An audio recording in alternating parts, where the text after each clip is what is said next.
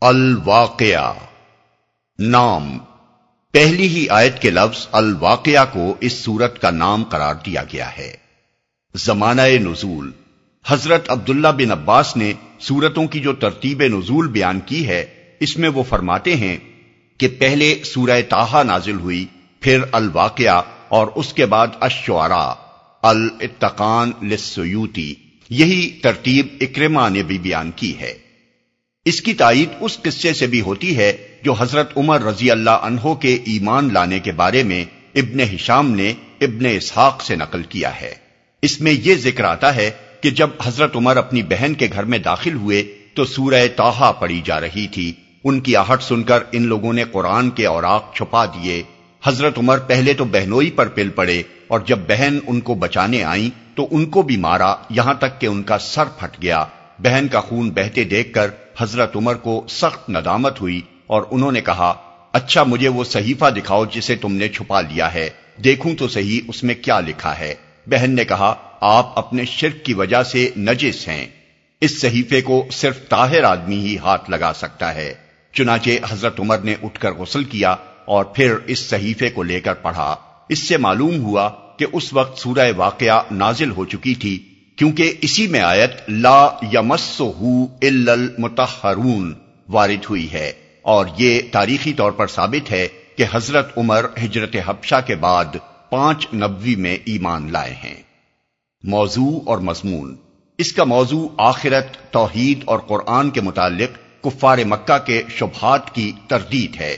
وہ سب سے زیادہ جس چیز کو ناقابل یقین قرار دیتے تھے وہ یہ تھی کہ کبھی قیامت برپا ہوگی جس میں زمین و آسمان کا سارا نظام درہم برہم ہو جائے گا اور پھر تمام مرے ہوئے انسان دوبارہ جلا اٹھائے جائیں گے اور ان کا محاسبہ ہوگا اور نیک انسان جنت کے باغوں میں رکھے جائیں گے اور گناہ گار انسان دوزخ میں ڈالے جائیں گے۔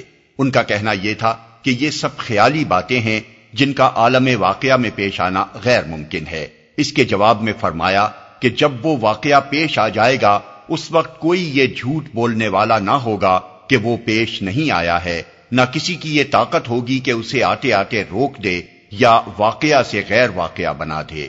اس وقت لازمن تمام انسان تین طبقات میں تقسیم ہو جائیں گے۔ ایک سابقین، دوسرے عام صالحین، تیسرے وہ لوگ جو آخرت کے منکر رہے اور مرتے دم تک کفر و شرک اور گناہ کبیرہ پر جمے رہے۔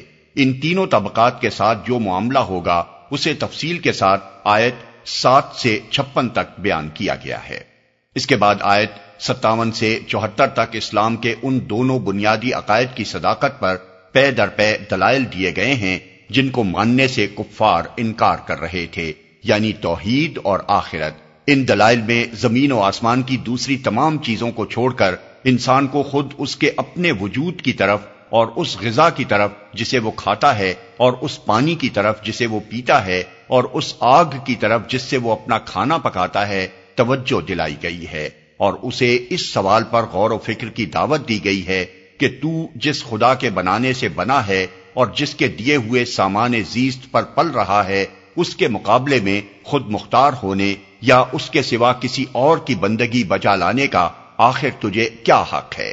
اور اس کے متعلق تو نے یہ کیسے گمان کر لیا کہ وہ ایک دفعہ تجھے وجود میں لے آنے کے بعد ایسا آجز و درماندہ ہو جاتا ہے کہ دوبارہ تجھ کو وجود میں لانا چاہے بھی تو نہیں لا سکتا۔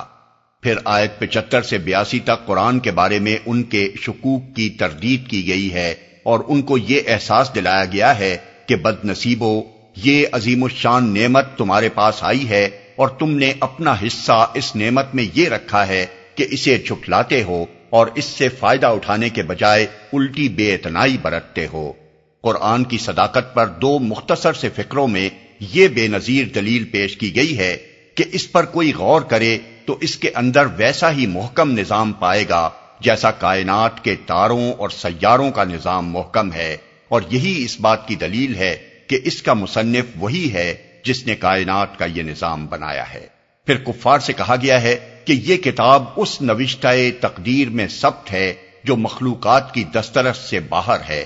تم سمجھتے ہو کہ اسے محمد صلی اللہ علیہ وسلم کے پاس شیاطین لاتے ہیں۔ حالانکہ لوہے محفوظ سے محمد صلی اللہ علیہ وسلم تک جس ذریعے سے یہ پہنچتی ہے، اس میں پاک نفس فرشتوں کے سوا کسی کا ذرہ برابر بھی کوئی دخل نہیں ہے۔